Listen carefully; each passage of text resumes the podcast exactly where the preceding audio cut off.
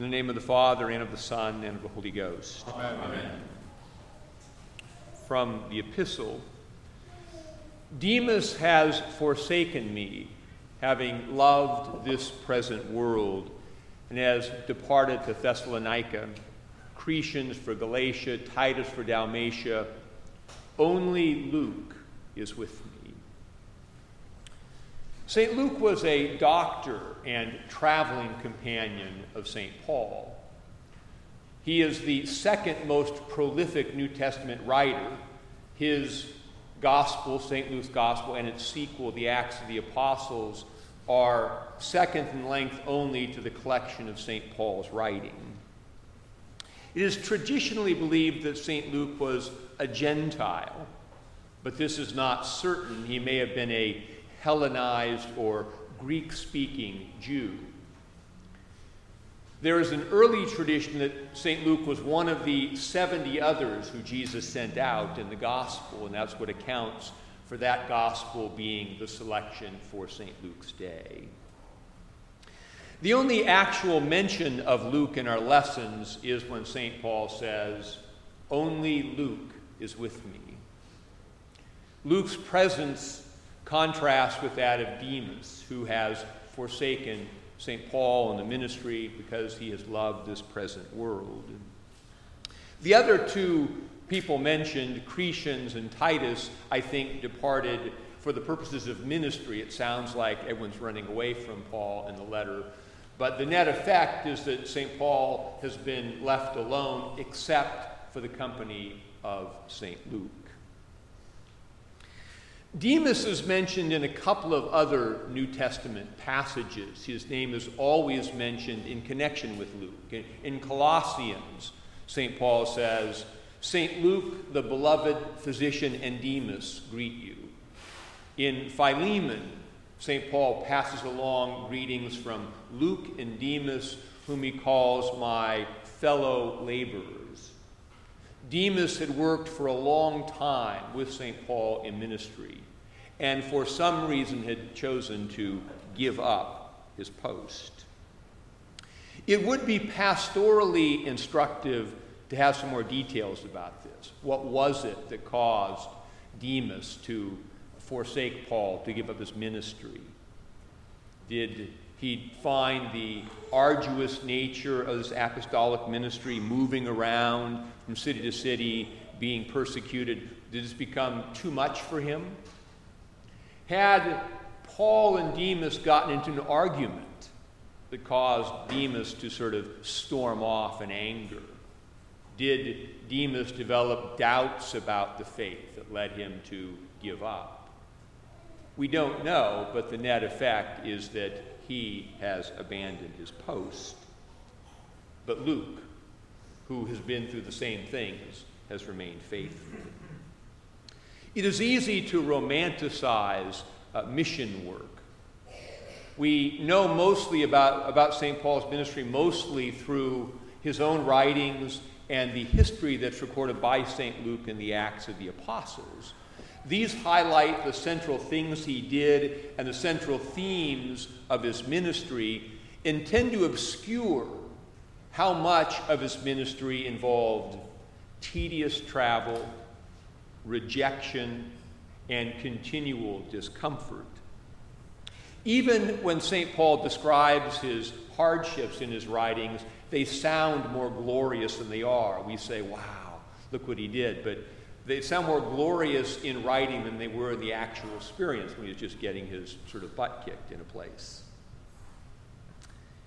All genuine ministry has two characteristics. First, it leads to lives that are changed by God's grace. And two, it perseveres or, or, or shows itself to be genuine by perseverance and faithfulness over time. And these two things are related. We are changed by God's grace precisely as we persevere in the faith over time. It is our sharing of the cross that changes us into the image of Christ. And it is our avoidance of our share of the cross, our running from the necessary struggle of the Christian life that stunts our growth and handicaps our ministry. As we persevere in the faith, there is an irreplaceable value to those who persevere with us. In Philippians, St. Paul speaks of, quote, the fellowship of Christ's suffering. This is not only our union with Christ in his cross, it is also our union with each other in our Christian vocation. Our koinonia, our communion, is rooted in our common battle against the world, the flesh, and the devil. We fight together, and each of our lives is a certain outpost of that battle, and we help each other in that fight. The body of Christ is weakened when any member gives up the fight. The church is counting on you to persevere in the life of prayer, to be obedient to Christ through difficult times. And the church is counting on you, if you fall, to get up, to confess, to be restored, to, to reattach to the body and contribute to its work. In Ephesians, we are told that we are members of one another. And we will always feel a sting when some member of the body decides to quit. And that sting will be uh, more deeply felt the closer we are to that person. This month marks my 29th year anniversary at St. Matthew's Church. Time makes one acutely aware of the priceless value of those who faithfully persevere in work over long periods of time. People often ask, What, what can I do for the church? And this question usually aims at some momentary project that can create immediate excitement. this impulse is heightened in our culture because we value the moment, excitement, the buzz. But what the church really needs is ordinary faithfulness. What can you do for the church? You can follow Christ, worship God every Sunday in His church, and work and pray and give for the spread of His kingdom. Man your post, discern your gifts, use those gifts in ministry for, say, a decade then maybe we can build something together. And we can see this in the examples of St. Luke and Demas. We know Luke now as St. Luke, the beloved physician, who made contributions to the building of the church, who was a valued co worker with Paul, who left us two glorious writings if Demas had not abandoned his post, we might just as well be celebrating St. Demas and his ministerial contributions to the church. Instead, because he abandoned his post, all he did in that short period of time is more or less forgotten. We are talking here about two related virtues stability, and faithfulness. The virtue of stability means to stay in the same place, which is kind of strange with Luke. Luke stayed in the same place in a roving ministry, but he was rooted in the ministry they were doing as they moved from place to place.